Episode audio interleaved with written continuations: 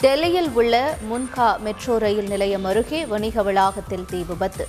இருபத்தி ஏழு உடல்கள் மீட்பு அறுபதுக்கும் மேற்பட்டோர் காயத்துடன் மருத்துவமனையில் சேர்ப்பு. டெல்லியில் தீ விபத்து ஏற்பட்ட வணிக வளாக கட்டட உரிமையாளர்கள் கைது. மற்றொரு உரிமையாளர் தலைமறைவு போலீசார் விசாரணை.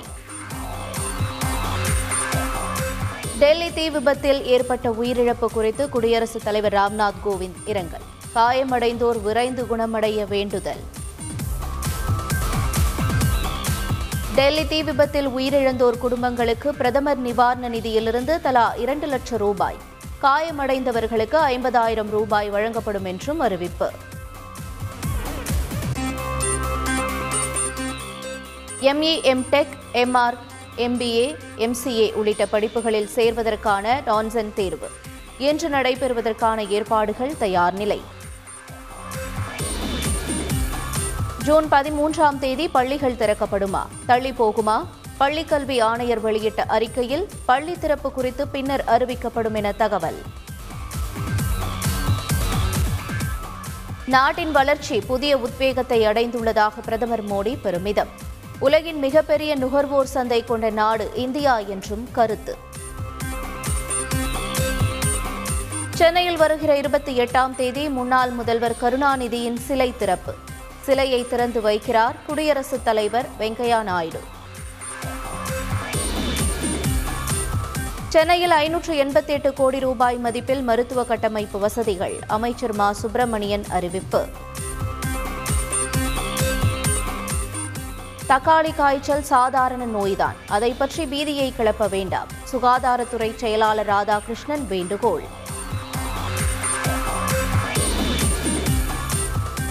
தமிழகம் முழுவதும் முப்பதாயிரத்து ஐநூற்று பதினேழு நகர்ப்புற வாழ்விட மேம்பாட்டு வாரிய பழைய குடியிருப்புகளில் மறு கட்டுமானம் அண்ணா பல்கலைக்கழக தொழில்நுட்ப குழு பரிந்துரை. திமுக பிரமுகர் உடலை துண்டு துண்டாக்கி பல இடங்களில் வீசிய கொடூரம். அடையாறு ஆறு காசிமேட்டில் விடிய விடிய உடல் பாகங்களை தேடிய போலீசார். சேற்றில் இறங்காமல் விவசாயம் செய்வது எப்படி? ஆராய்ச்சியாளர்கள் நடந்து வருவதாகவும் விவசாயிகள் தொழில்நுட்பத்தை கொண்டுவர வேண்டும் என்றும் மயில்சாமி அண்ணாதுரை பேச்சு. திமுக ஆட்சிக்கு வந்தால் மின்வெட்டு வந்துவிடும். அதிமுக ஒருங்கிணைப்பாளர் ஓ பன்னீர்செல்வம் விமர்சனம். பேருந்து மற்றும் மின்சார கட்டணம் உயர்கிறதா? அமைச்சர் கே என் நேரு விளக்கம்.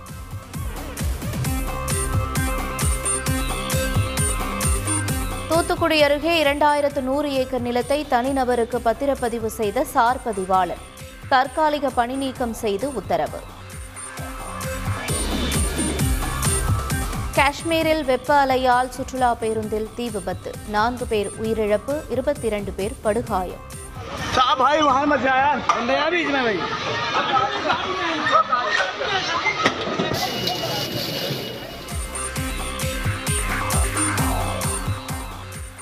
பாஜக மக்களை அச்சத்தில் வாழ வைக்கிறது. காங்கிரஸ் தலைவர் சோனியா காந்தி குற்றச்சாட்டு.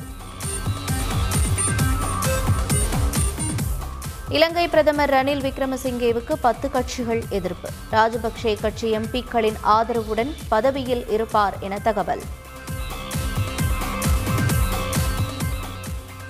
தாமஸ் கோப்பை பேட்மிண்டன் தொடர் இறுதிப் போட்டிக்கு முன்னேறி இந்தியா சாதனை. ஆயிரத்து தொள்ளாயிரத்து எழுபத்து ஒன்பதாம் ஆண்டுக்கு பின் பதக்கம் வெல்ல வாய்ப்பு. பெங்களூரு அணியை வீழ்த்தி பஞ்சாப் அணி வெற்றி. ஐம்பத்து நான்கு ரன்கள் வித்தியாசத்தில் அபாரம்.